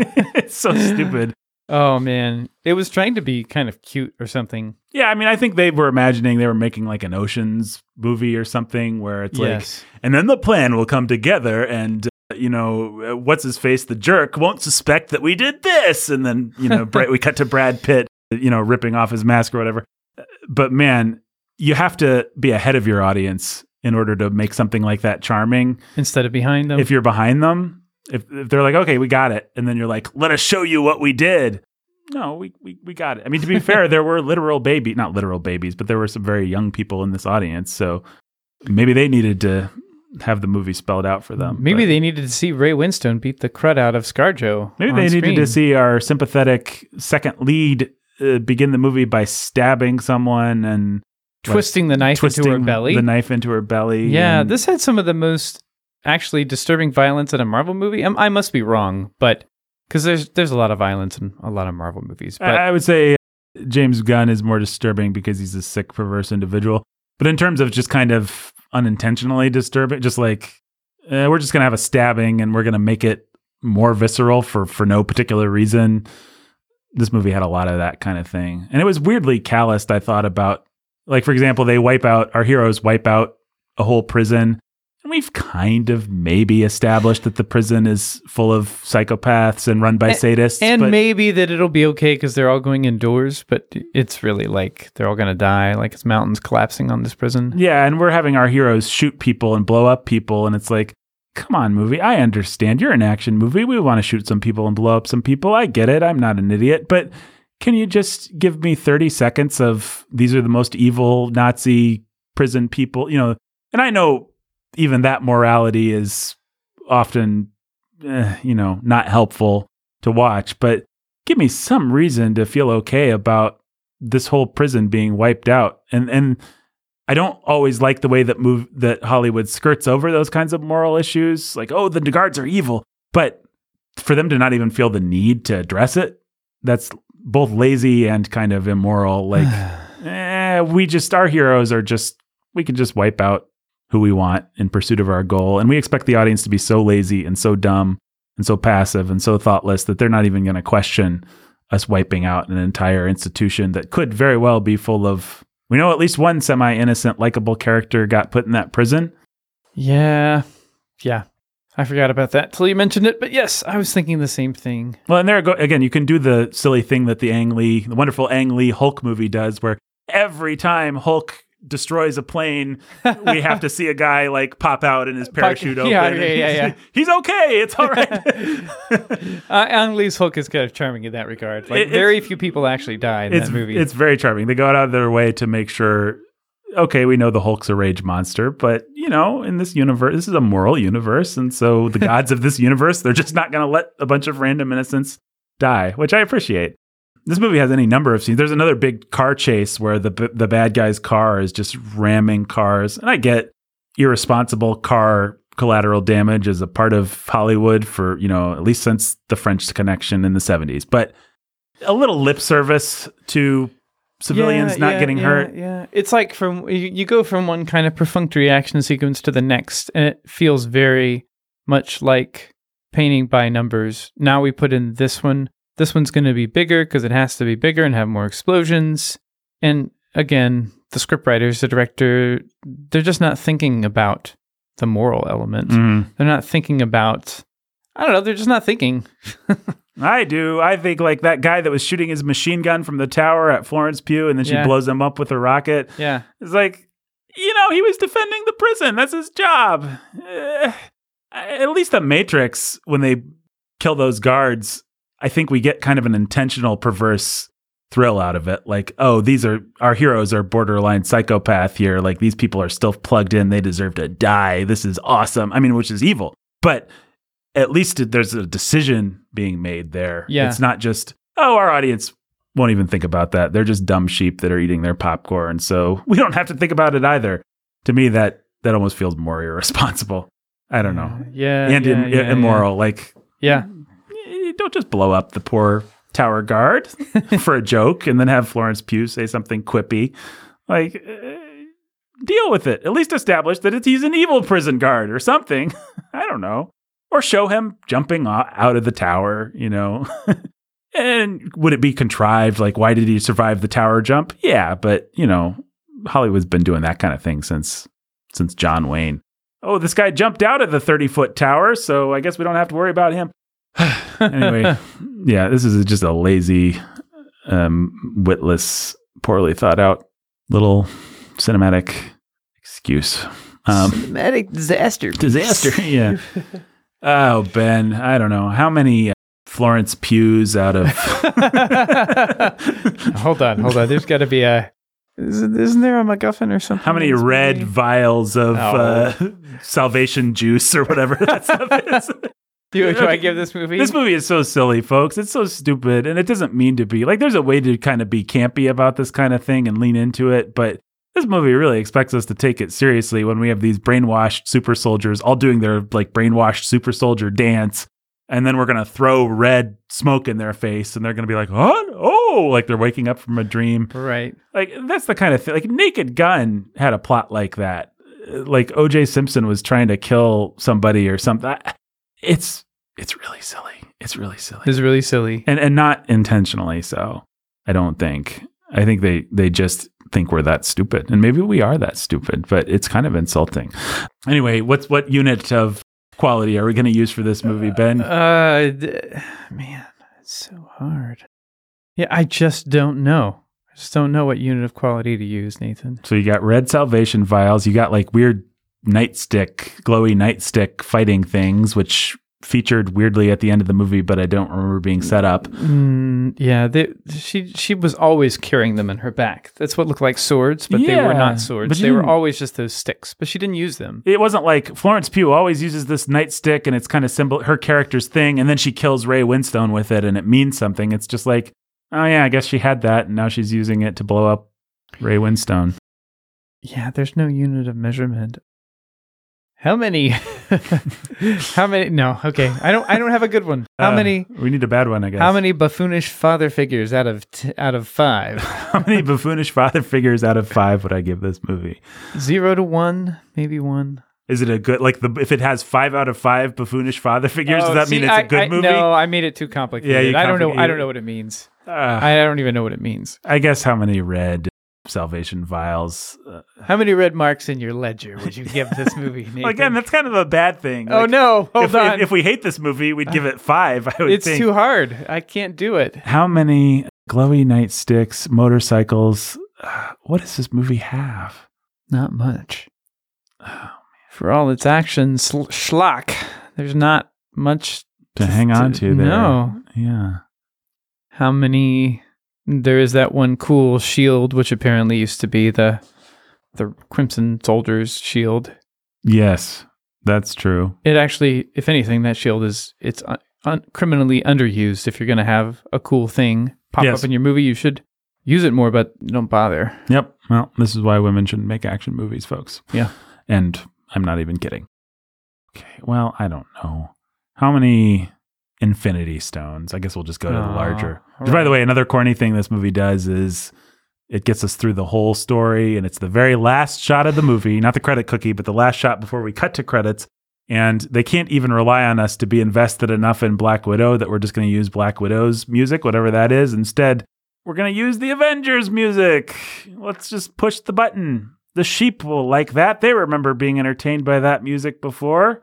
Eat your popcorn, you fat idiots. All right. How many Infinity Stones out of what? How many how many infinity stones are there? I don't even know. Five? I think five. we should know that. Jake would know. Jake would know. Jake does know. Jake's not here. Jake's not here. Five or six, maybe. Anyway, There's I- six. I want to say six. okay, I'll give it. I'll give it one out of six. Is that too much, though? You know, it's been since Tenet that I had seen a movie. It was kind Yeah, of yeah, it was yeah. kind of you know, I wasn't I wasn't actively bored or hating it.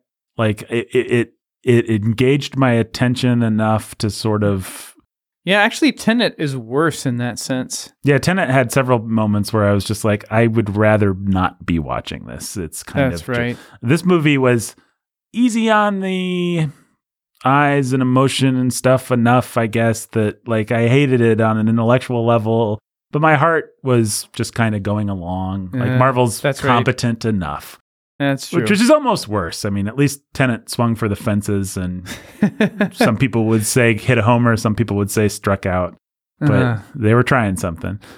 Marvel's competent, you know, they don't just make things that are yeah, yeah. unwatchable. So I don't know, I don't know what that does to my Infinity Stone rating.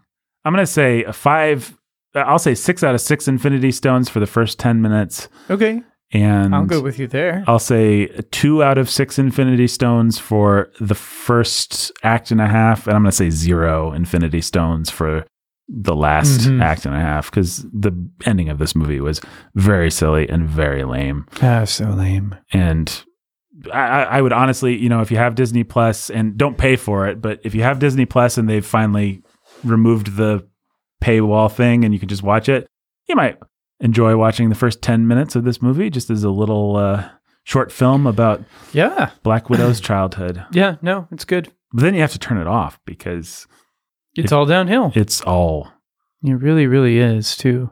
it's a sharp drop off. Ugh.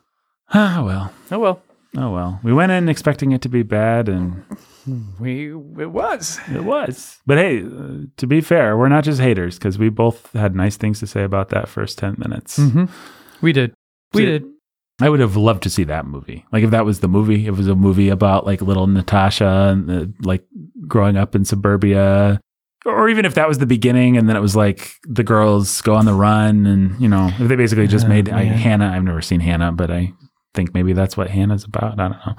Kind of. Yeah, if, if if they did it, if they did a actual to the ground. Well, here's a good final question, Ben. Could you fix this movie? Is there a version of Black Widow that would work? Yeah, but it's a version where, yes, actually, I think that there is, and I think it's a version where you'd you'd have to fix so many different things. You could keep the core family relationship. The Mm. dad couldn't be a buffoon.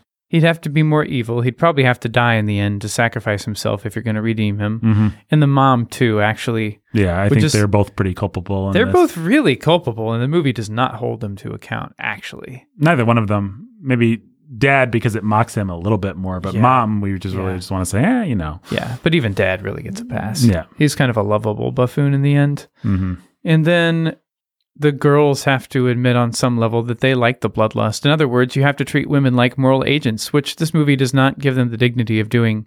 And I know it's saying that they're put into slavery for an assassin program from their childhood, but still they're moral agents.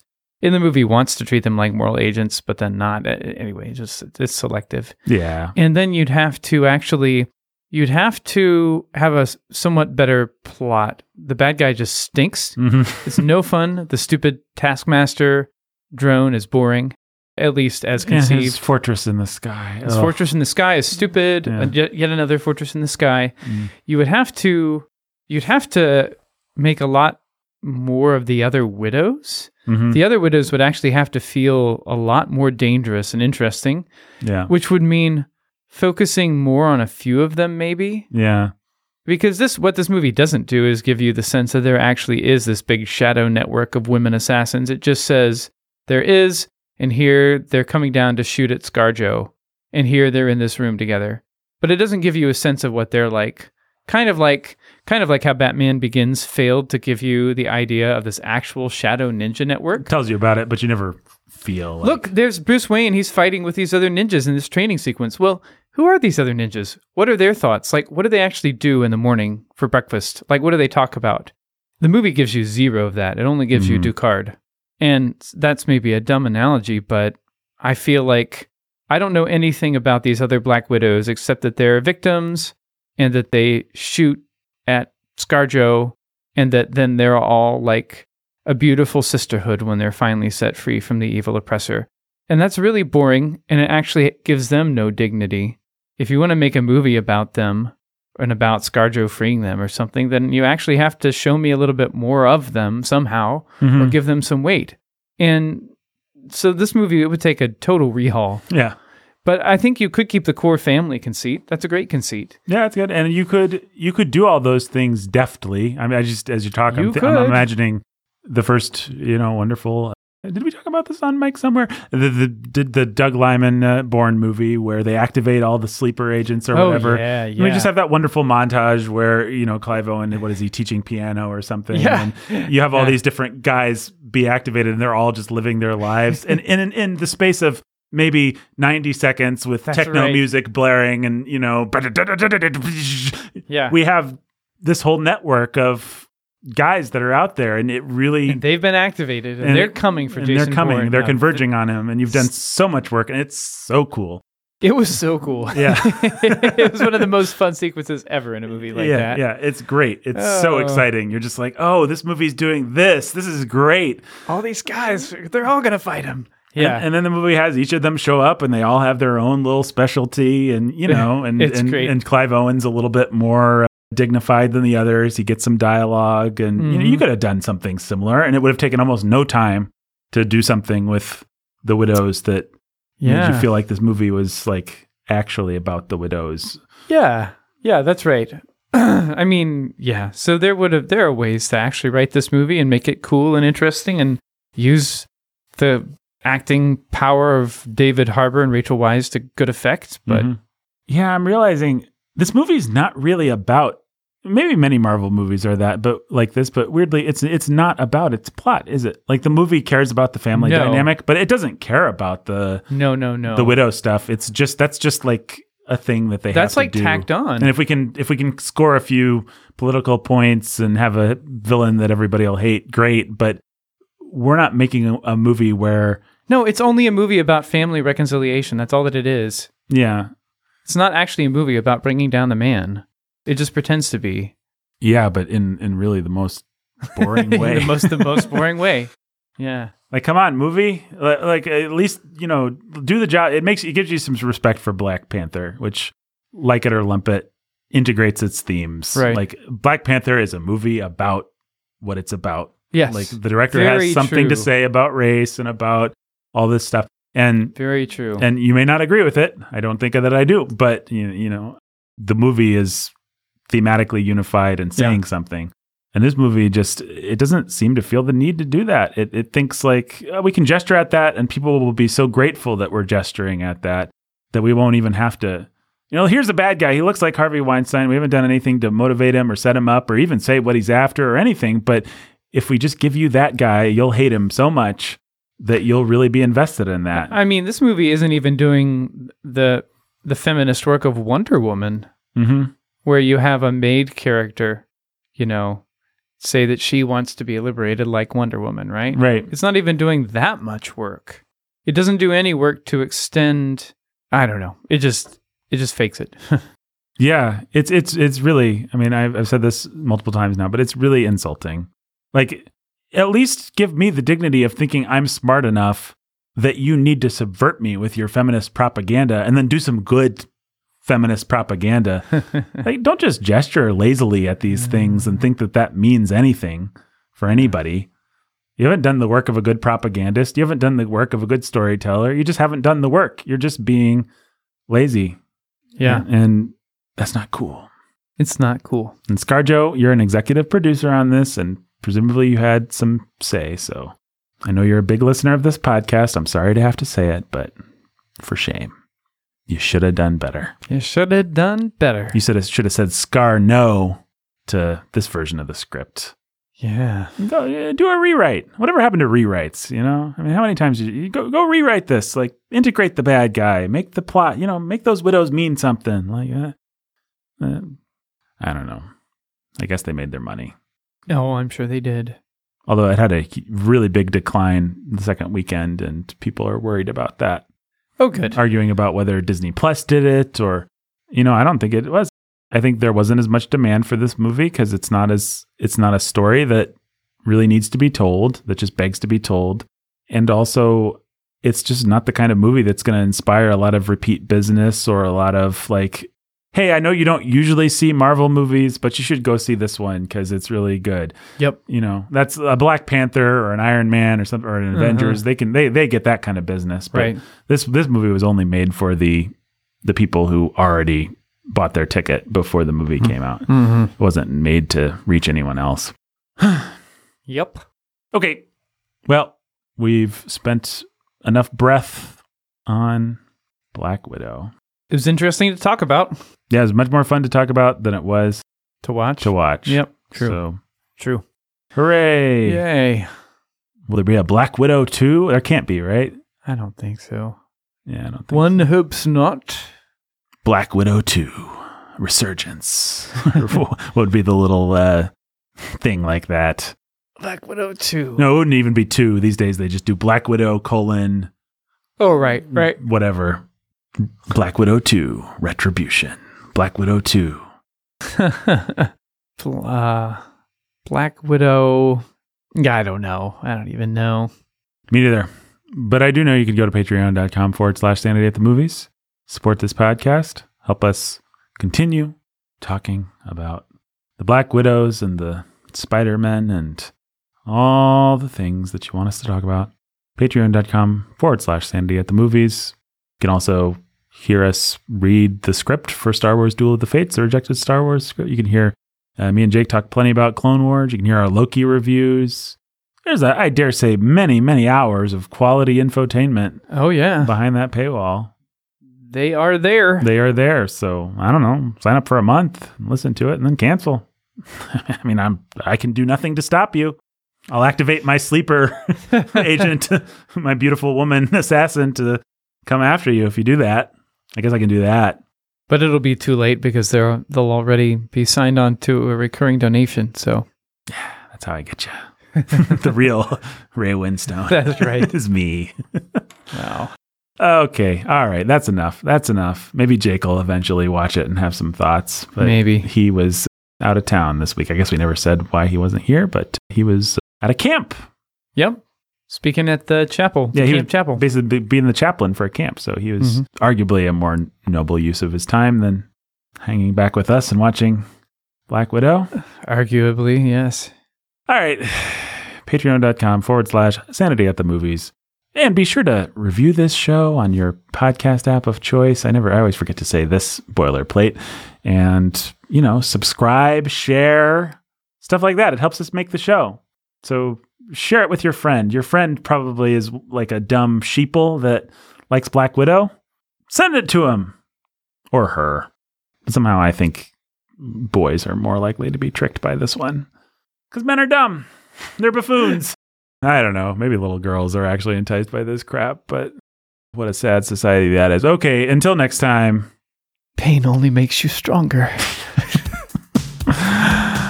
Uh, was that what was that the line, or was it suffering only makes you stronger? I don't know. Is there anything else? Any other memorable lines? it from still one? fits. I could say that one. It still fits. It still fits.